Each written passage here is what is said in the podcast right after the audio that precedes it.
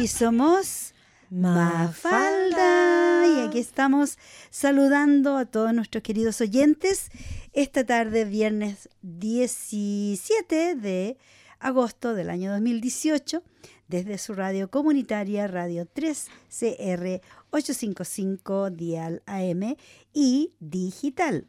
Esta tarde les saludan sus amigas. Adriana, otra vez yo. ¿Cómo están? Espero que hayan tenido un eh, fin de semana delicioso. Y una semana también, porque Ya, llegamos al fin de semana. y, un, fin de semana. Que tengan un fin de semana también muy rico.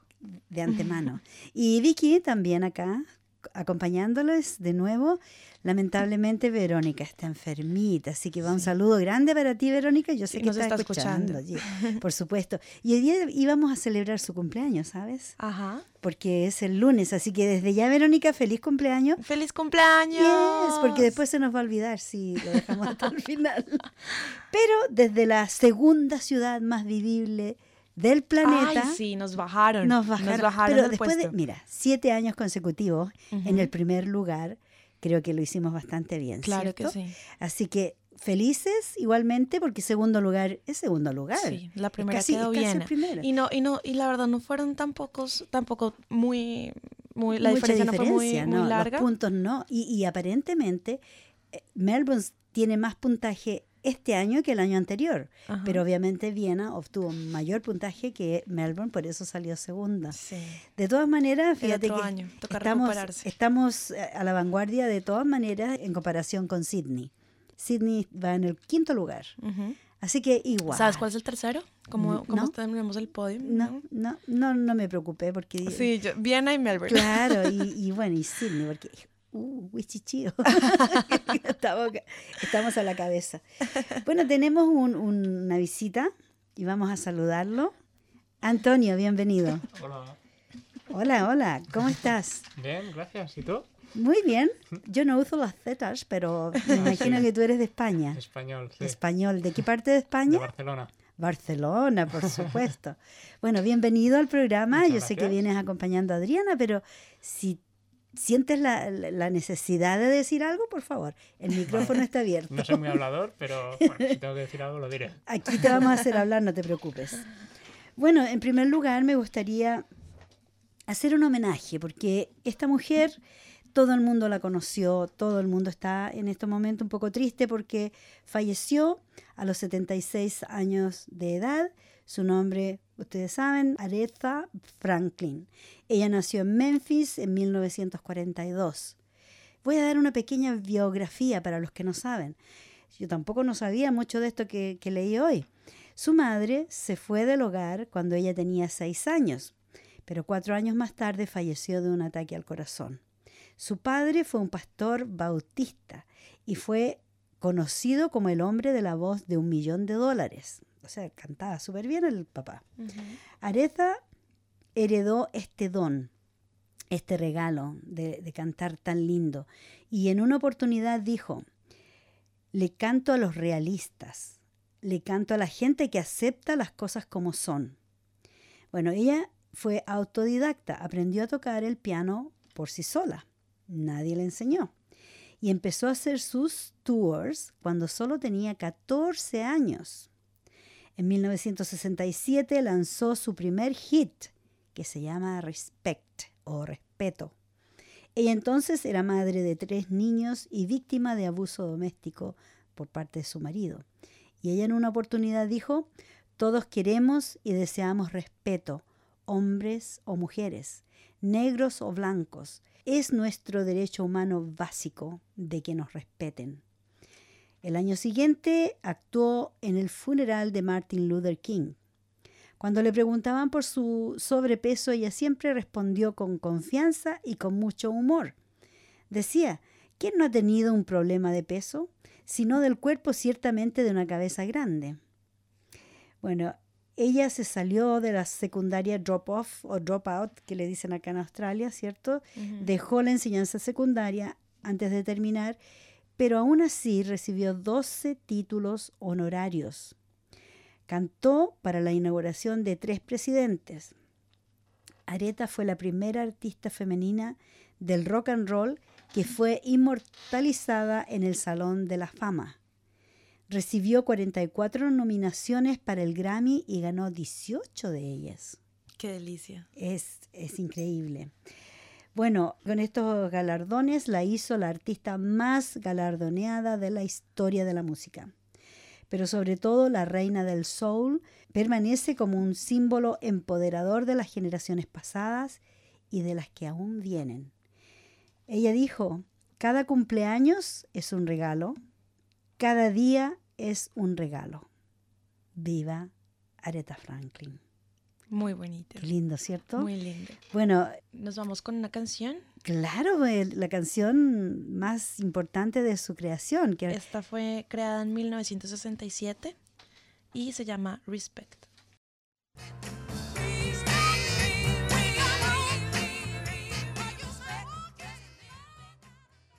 aquí estamos de vuelta en su programa Mafalda. Y bueno, qué lindo escuchar eh, esa canción, yo creo que va a permanecer en la historia para siempre. Y muchas de sus canciones tienen mucho, mucho, mucho significado, un mensaje inmenso. Y esta música, donde la pongan, todo el mundo sabe quién es. Sí, ¿cierto? alguna persona la, la escuchó en, en- en algún rincón del, del planeta. Del planeta, así es.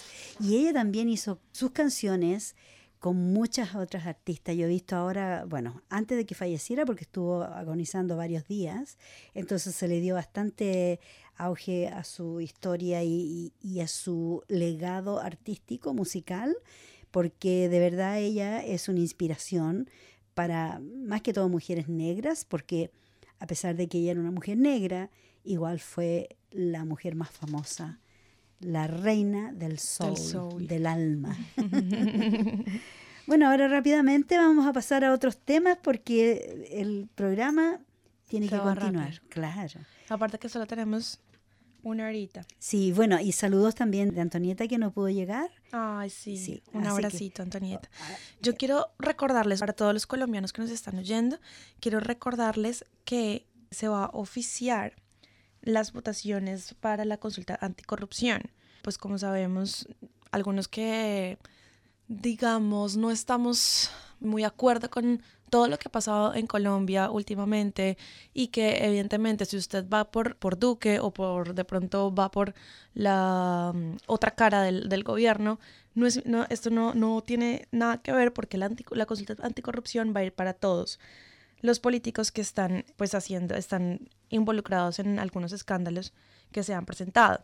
Entonces, el 26 de agosto se va a celebrar las votaciones, les voy a recordar el sitio.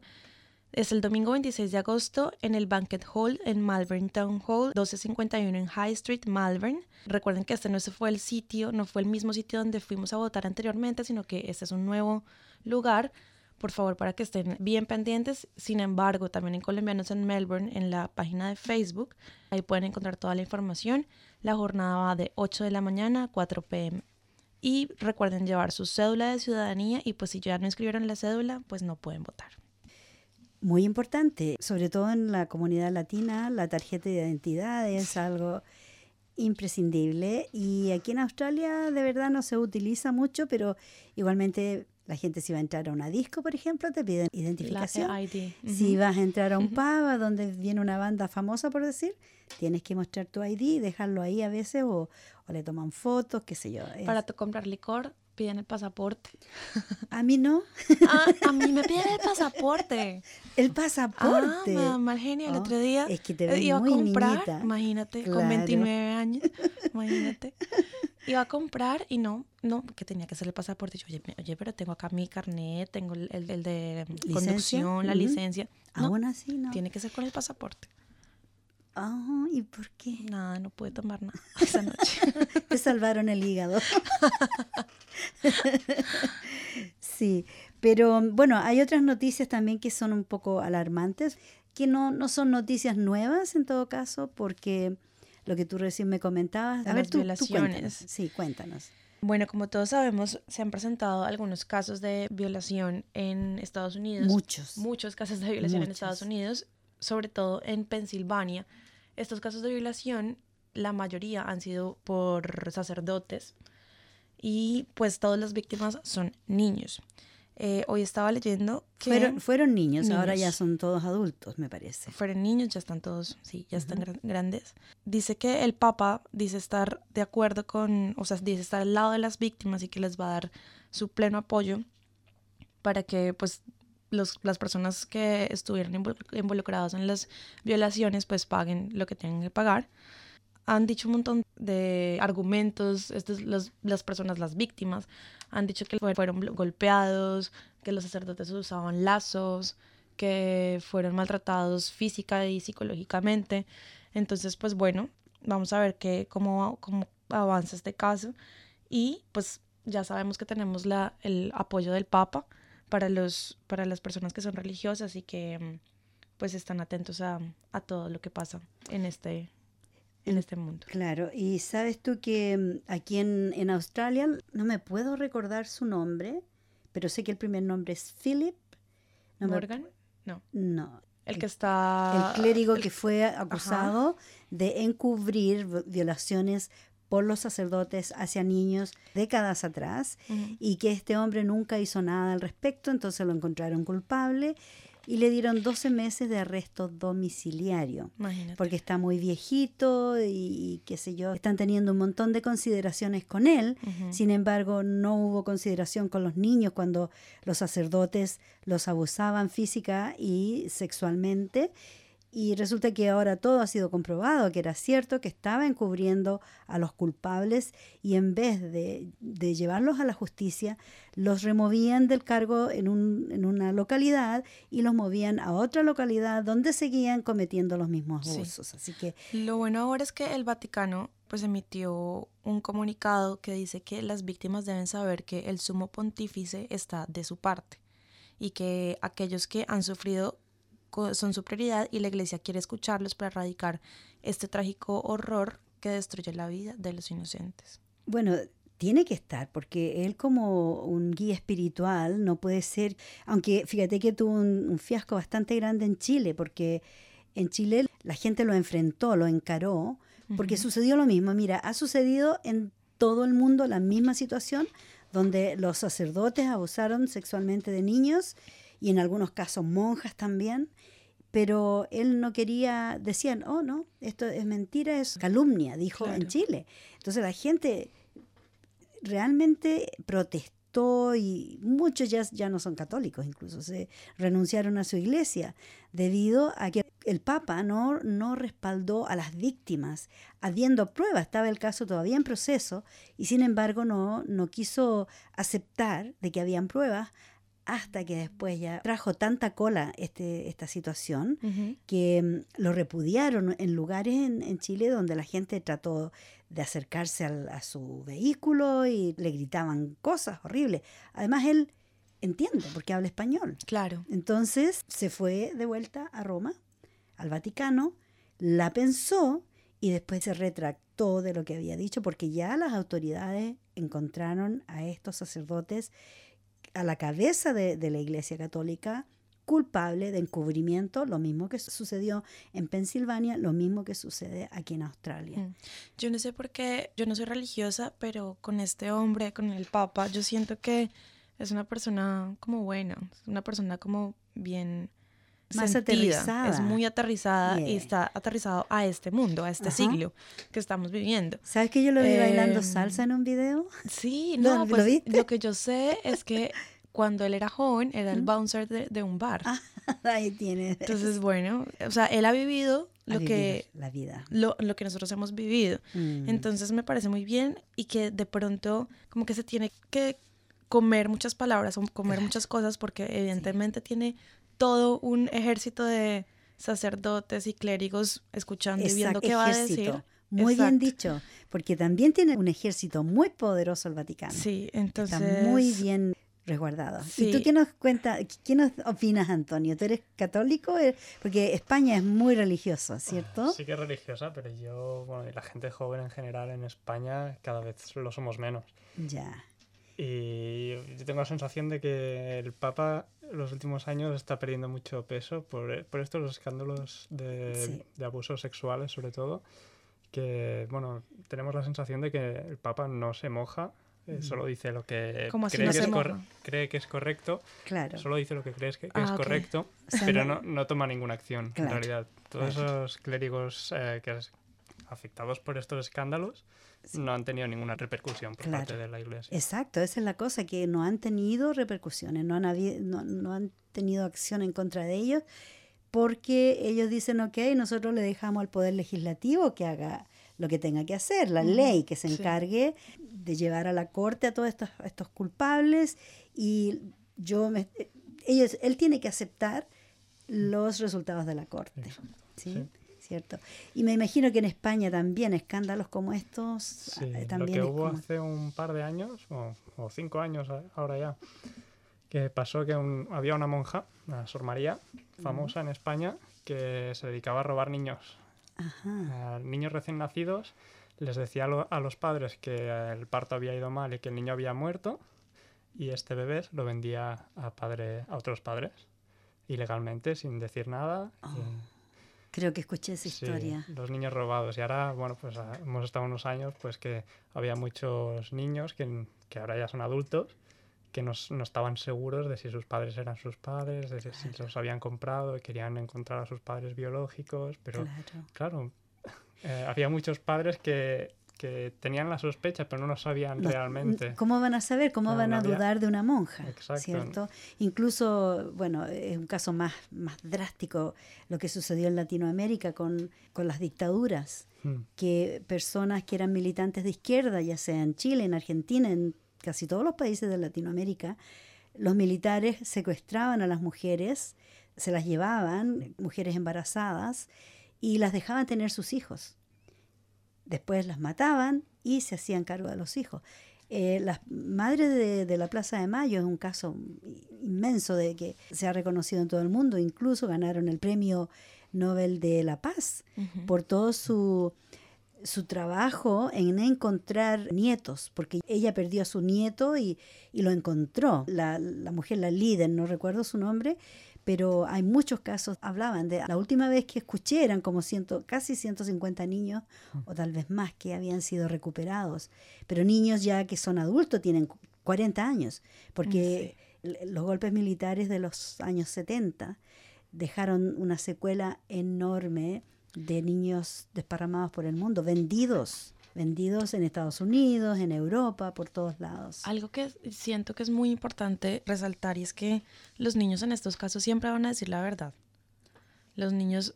Hay que eh, creerles. Hay que creerles, hay que creerles a los niños. Sí, sí. Y sobre todo creerles, pero antes toca inculcarles que nadie puede tocar su cuerpo y que Exacto. solamente ellos están eh, Permitidos. permitidos para, para tocar su cuerpo y nadie más. Exacto. Yo Bien. recuerdo cuando mi mamá me enseñaba todo esto y yo decía, tanto fue como, como que Mm. ya mamá, tranquila. Pero sí, eso es, eso, es, eso es de verdad, Es verdad. Es que- como tu cuerpo es un tesoro, tu cuerpo es un templo Exacto. y tú no puedes permitir que nadie lo toque. Ya con eso, ya sabiendo esto, a sabiendas de esto, ya los niños van a saber Claro. que usted no me puede tocar a mí. Yo y creo- si lo hace, yo le voy a decir Claro, a, la per- a las personas. claro. Mm. Eso es importante de que los niños tengan esa confianza y que sean asertivos lo suficiente para, para hablar del tema con sus padres, decirle lo que está pasando. Y que los papitos que nos están oyendo, que le den la confianza a sus niños y a sus hijos de hablar sobre todos estos temas, porque Sí. esto, es, esto es más o menos como un seguro que uno se Claro. pone, una barrera que uno pone Ajá. alrededor de los hijos, ya que pues obviamente uno no puede, uno no va a poder estar 100% vigilando o No dónde puede, está, uno no no, puede, porque también ellos son almas libres. Claro, y precisamente fíjate que en el pasado, 30, 40 años atrás, cuando estos abusos ocurrieron en masa, los niños, los padres eran ignorantes, en ese aspecto no estaban bien educados para educar ellos a sus niños y a veces los niños, ellos decían lo que pasaba, pero los padres no les creían porque ellos sentían que los sacerdotes eran tan santos que no, ¿cómo van a hacer algo así? Claro. Entonces el niño estaba inventando y en muchas ocasiones los niños terminaron con, ¿cómo se llama?, con depresión postraumática Ujú. debido a que, bueno, aparte del abuso, no tuvieron el apoyo de sus padres ni de sus familias porque no les creyeron lo que pasaba. Sí. Pues bien, Es muy, Como- muy feo. Y bueno, por eso, como tú dices, lo más importante es la educación a los niños ahora. Y que bueno que en las escuelas, debido a todo este bagaje que traemos de historia tan cruel con los niños, y que, ahora, sí. sí están los niños, los padres están más educados y por lo tanto pueden educar a sus niños y hablar del tema. Y hablar del tema y además también como tenemos la ahora las redes sociales y Facebook y todo esto, aunque también hay un, hay, obviamente los padres tienen que proteger a sus hijos, pero también hay que recordar que sus hijos necesitan una privacidad.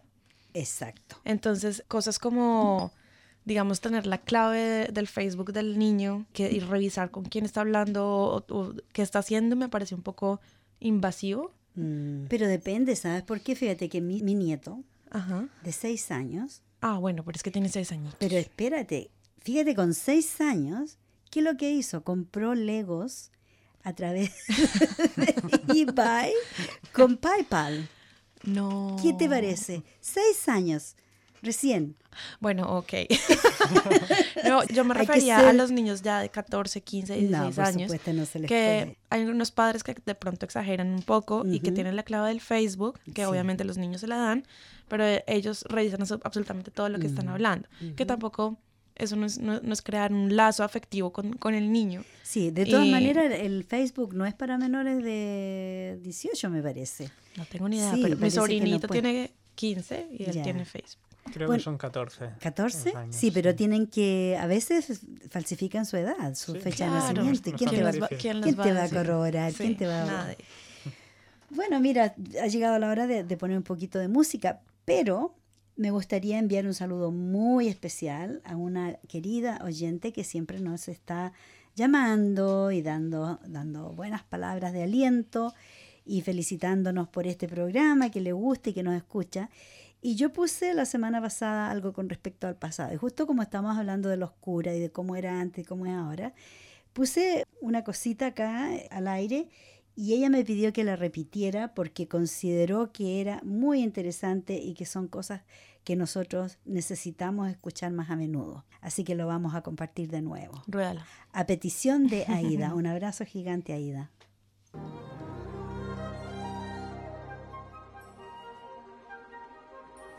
La generación de oro, 50-60.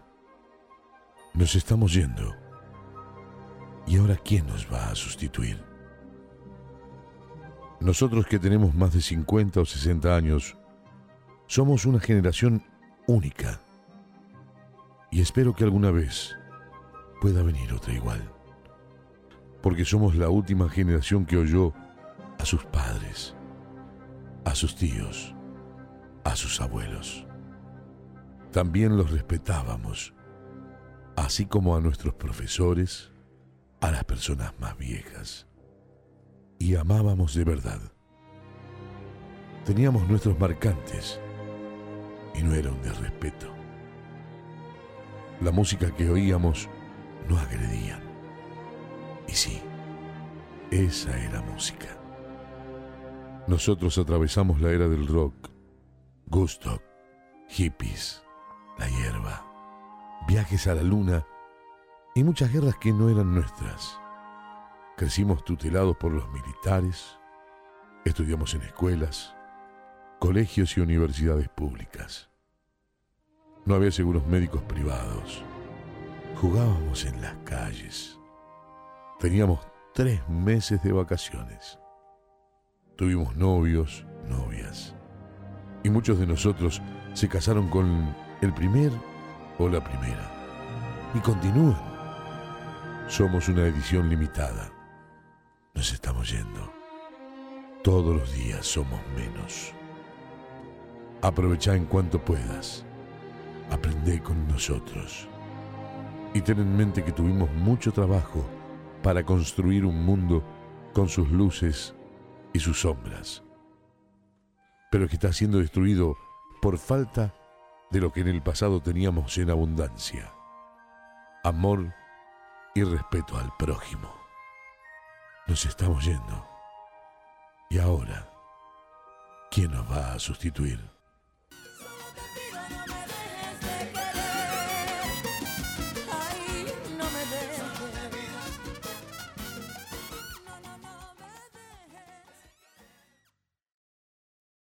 Este es su programa Mafalda. Desde su radio comunitaria, Radio 3CR 855 Dial AM y digital. Estamos acá en el 21 de Smith Street. Si algún día quiere venir a visitarnos, todos los viernes Invitados. a las seis y media empezamos al aire, pero llegamos acá como a las cinco y media para estar más relajadas y empezar. No como a- Adriana que llega corriendo, pero no, no, es que tú, tú, sales tarde del trabajo, yo lo sé. Yo salgo a las cinco, pero hoy día había un tráfico que me quedé atascada en la Victoria Parade como probablemente 15 minutos, así eh, en dos cuadras, que no se movía nadie. Así que es bien frustrante, pero aquí Sí, igual aparte que ahorita ya no tengo la bicicleta porque. Se, me, se me pinchó la, rueda, la Ah. rueda adelante, Ya. entonces me toca en tram y pues el tram se demora mucho más. Claro que sí.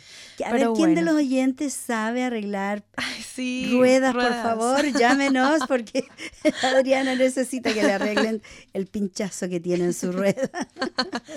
Bueno, tenemos una noticia. ¿Ustedes creen que la xenofobia aún se está, se está dando? ¿Es popular? Mira, ¿Cómo- si ¿Qué creen mira- ustedes?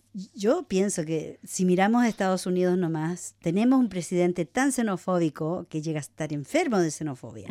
La sí. verdad, o sea, y eso yo creo que ha impulsado a que la xenofobia se haya generalizado a través del mundo, de verdad.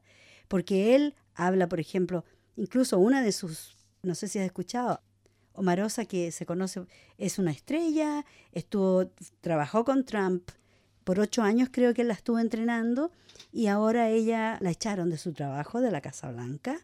Entonces ahora ella está hablando del abuso que recibió de Trump, que es un xenofóbico. Ahora ella está diciendo, ahora que la echaron de la Casa Blanca, pero además le grabó conversaciones, grabó cuando la echaron y las amenazas que le hicieron y todo, así que ahora ella está diciendo, sí, efectivamente, Trump es un xenofóbico. Claro. Y, y eso, como te dijera, se ha generalizado tanto en el país porque él habló en Twitter dijo que mm, la trató de perro, que habían echado a ese perro.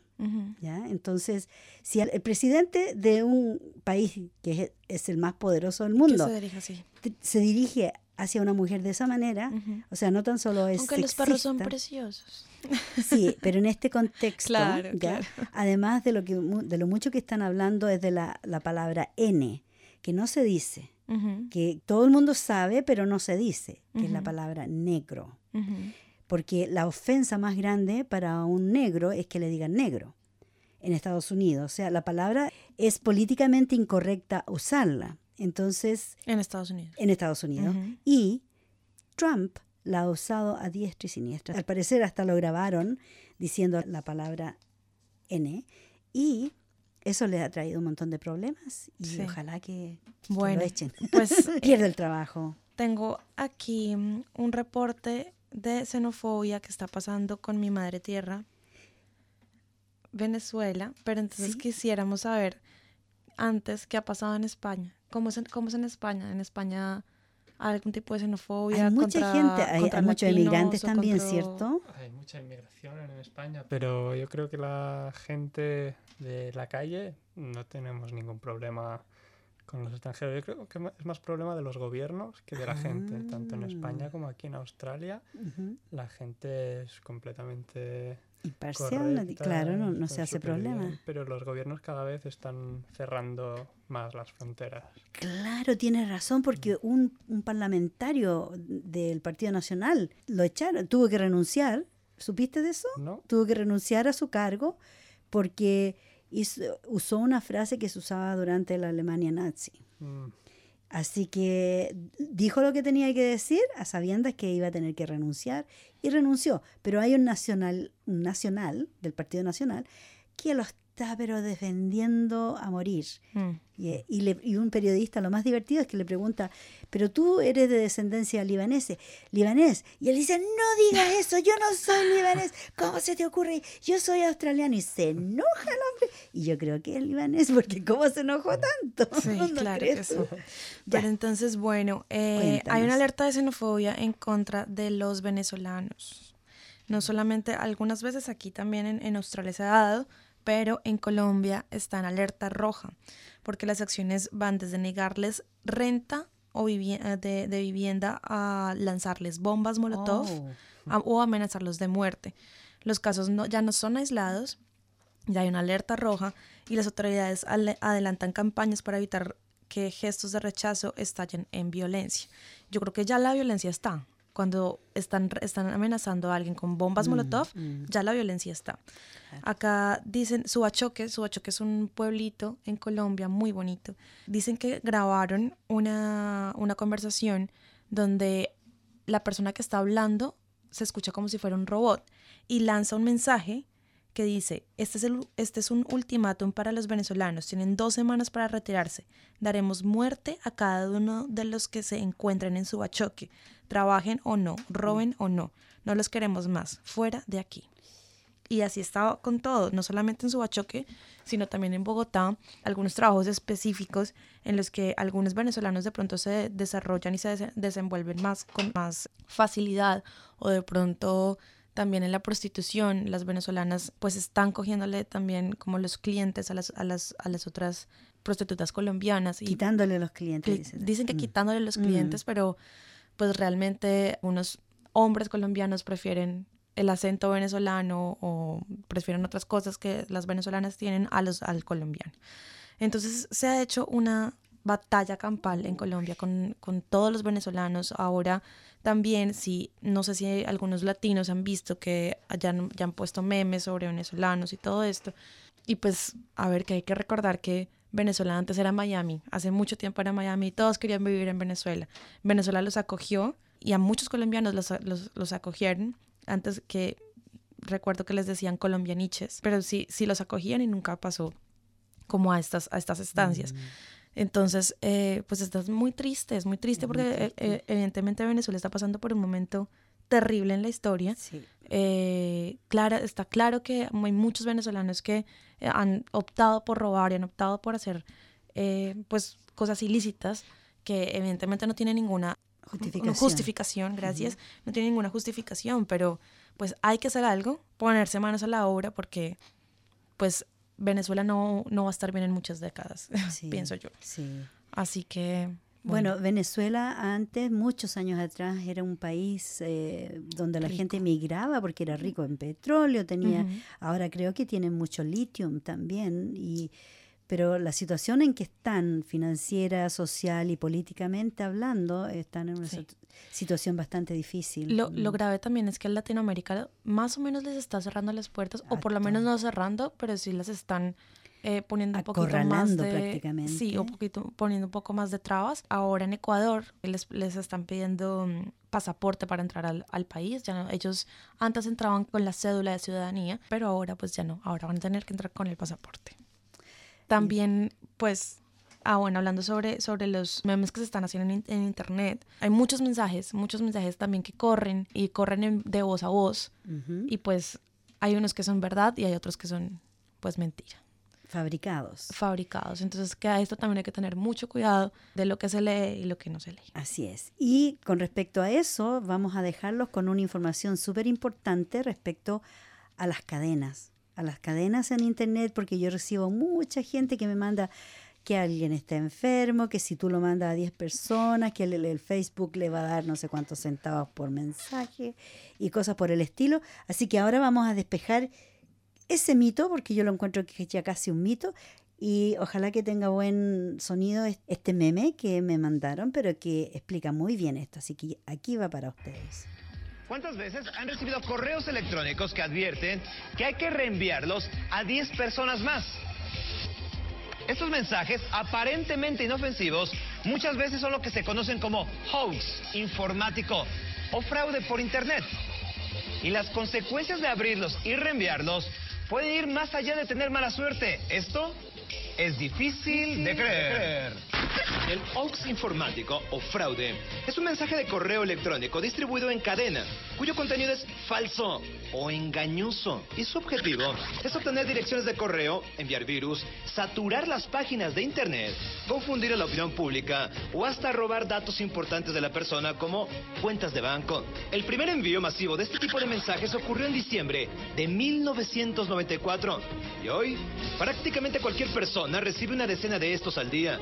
Estos correos electrónicos ponen especial énfasis en ser reenviados por lo menos a 10 personas, ya que de esta manera pueden recolectar las direcciones electrónicas de tus amigos o conocidos. Estos mensajes pueden ser de diferentes tipos. Algunos, por ejemplo, son de carácter religioso y afirman ser oraciones de abundancia o de sanación, cuando en realidad se aprovechan de esta situación para llevar a cabo su objetivo. Cabe destacar que no hay que sospechar de todos los mensajes, simplemente de aquellos que urgen a que los reenvíen o bien de destinatarios desconocidos. Otros tipos de OATs pueden estar disfrazados como alertas de virus que nunca llegan a concretarse. También las famosas leyendas urbanas son un fraude y van desde las jeringas infectadas con SIDA hasta la de la pandilla que utiliza perfumes para dormir a sus víctimas. Algunas de estas leyendas falsas han alcanzado tanta popularidad que han figurado en los medios de comunicación, como el caso de La Sangre, un grupo criminal que supuestamente va en un auto de noche, con las luces apagadas, y en el momento en que alguien le hace una señal para que las encienda, lo persiguen y lo matan. Por supuesto que nadie ha podido comprobar que estos casos sean ciertos.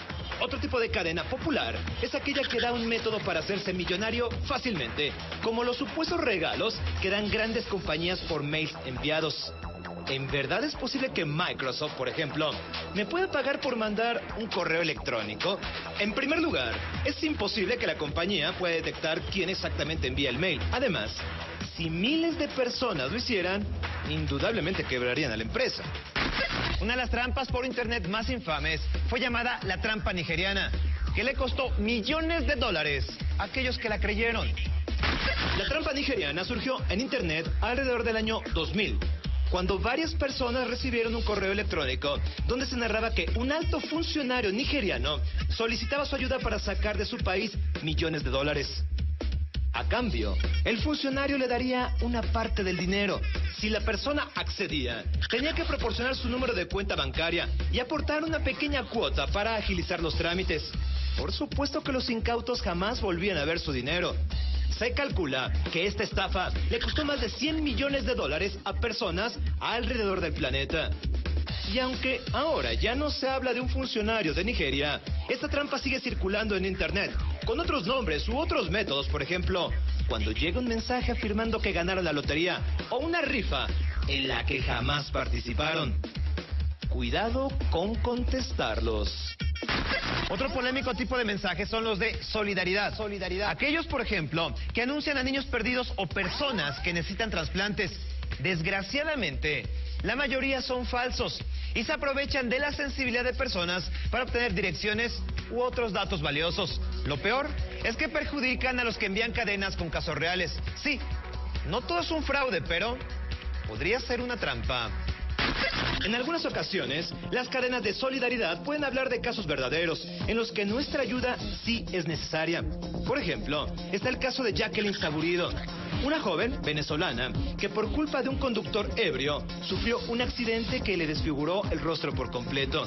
El mensaje muestra fotografías de Jacqueline antes y después del accidente y se ha utilizado en campañas contra el consumo de alcohol antes de manejar. Entonces, ¿cómo distinguir un mensaje real de uno falso? Hay que informarse, no dejarse guiar por el correo electrónico únicamente. Si el caso es real, seguramente encontrarán más datos acerca de él en Internet o bien en los medios de comunicación.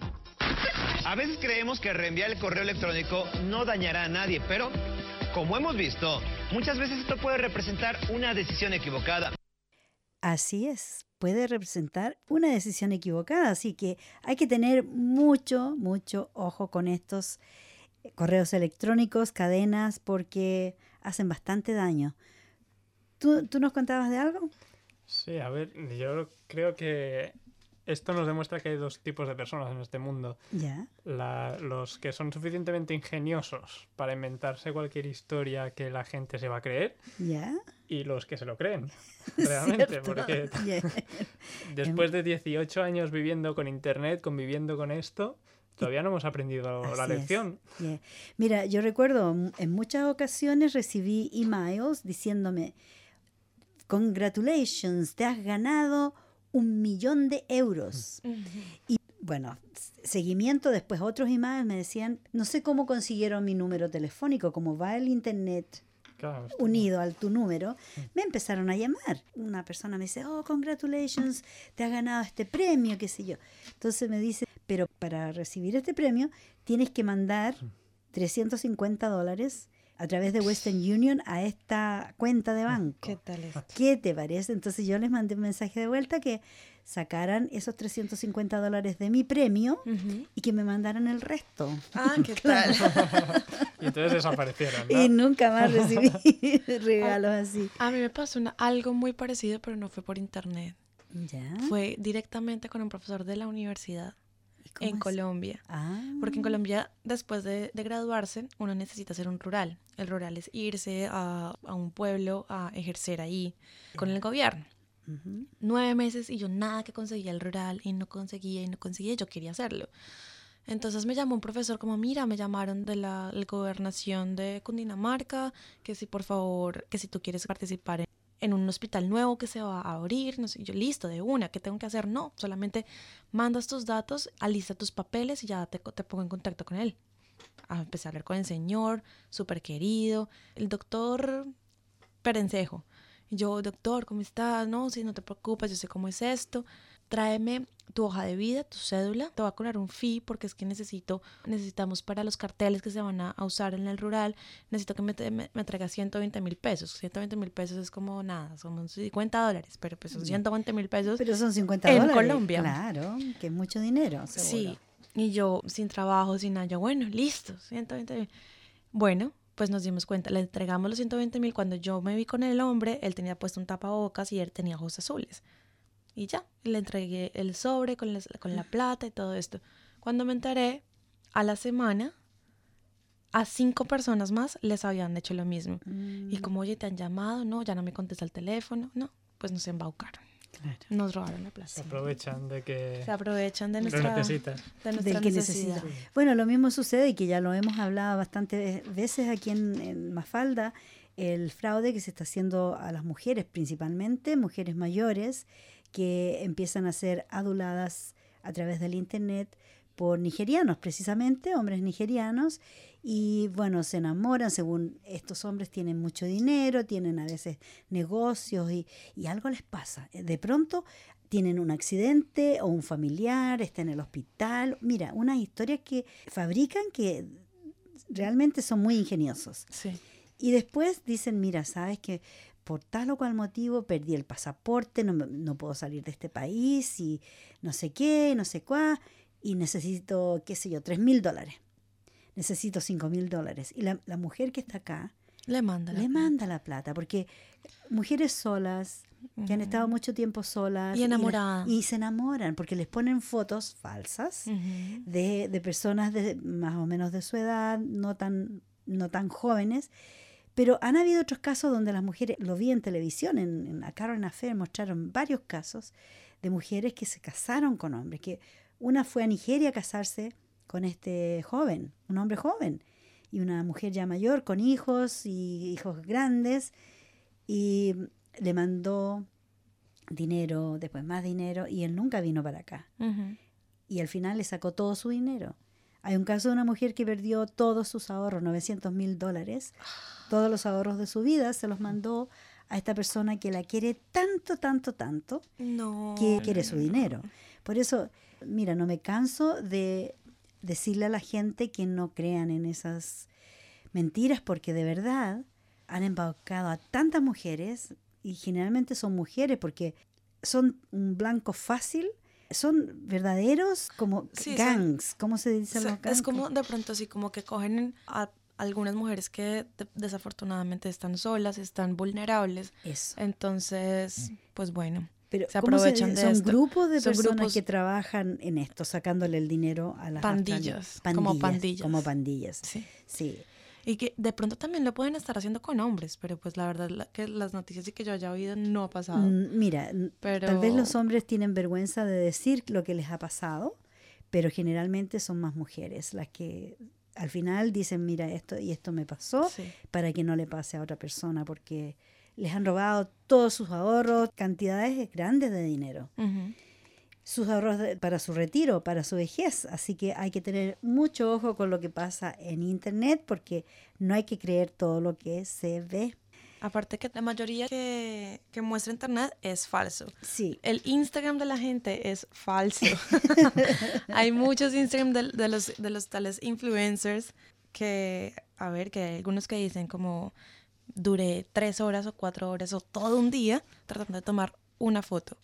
Ya, ¿cómo es eso? Sí, o sea, digamos necesitan tomar una foto para algo, algún fin específico. Sí, Y necesitan que todo esté en orden o que Ah, todo, que la luz, que claro. todo luzca perfecto, pero no tan arreglado. Mm, Entonces, que obvio. parezca natural. Parezca exacto, que parezca natural, que parezca que no se pasó todo el día tomándose una foto y a- algunas veces Photoshop, entonces Mm. todo esto se lo venden a las niñas que creen que todo esto es real y pues ahí empieza la depresión y, Y bueno, sobre esto. todo con el Photoshop que arregla mucho las fotos, entonces la gente se ve de película, Sí, de película, todos son modelos. todos Ahora tú modelos. ves en Instagram, todos son modelos, todos son fotógrafos y todas son, son- todas bailan, Así saben es. bailar. Claro. Bueno, nosotros vamos a tener que empezar a despedirnos. ¿Qué les parece? Se nos fue una hora de programa sin darnos cuenta casi en esta tertulia de todos los viernes aquí en. Mafalda. Y antes de irnos quiero recordarles que United está ofreciendo un servicio gratuito en español para realizar tu declaración de impuestos o el tax return. El único requisito es de que tu ingreso al año no sea más de 60 mil dólares. O sea, las personas que trabajan y pagan impuestos, por supuesto, y que el, el gobierno les, les retiene una cantidad de dinero, a final de año hacen su declaración y esta gente les ayuda. Los martes de 8 a 4 de la tarde y los jueves de 8 a 3 y media. Es necesario hacer una cita previa en las oficinas de United, que queda en el Suite 105, y el número en la calle es del 44 al 56 Hampstead Road en Maidstone. Así que esto es bien importante, que hay un número de teléfono para llamar de martes a jueves, el 93182949. Así que eso es súper bueno porque aunque las personas que hacen el tax con alguna agencia tienen que pagar para que les hagan la declaración de impuestos, pueden cobrar ese dinero de vuelta al año subsiguiente. Pero acá se los hacen gratis, así que yo les recomiendo que vayan porque es toda gente entrenada. Yo estuve allá en las oficinas el otro día y, y está todo muy lindo, así que hay que aprovechar. Ellos también Para ofrecen- estudiantes también. Claro, claro. Bueno, si tú, si tú pagas impuestos, Sí. claro, y ganas menos de 60 mil dólares al año, por supuesto. Perfecto. Ahí hay una- un folleto Gracias. para que lo lleves. Y también ellos ofrecen clases de inglés a las personas que estén interesadas. Así que si quiere más información, por favor llámenos aquí a la radio. Recordemos el teléfono Mm, Diego. 941-98377. Así es, y nosotros con un abrazo gigantesco les agradecemos. Bueno, yo le agradezco a Antonio que haya venido Gracias por venir, por Antonio. A venir y gracias por A contribuir. vosotras. A vosotras. A vosotras. Gracias a vos, ¿no? No, a ti. no, a vosotros. A ti, A a vosotros. vosotros. Ok, y gracias a ustedes, nuestros queridos oyentes. Ojalá nos sintonicen nuevamente el próximo viernes a las seis y media cuando les presentemos otro programa. Mafalda. Chao, chao. Chao. Que tengan un súper fin, fin de semana. Un Besos, besos.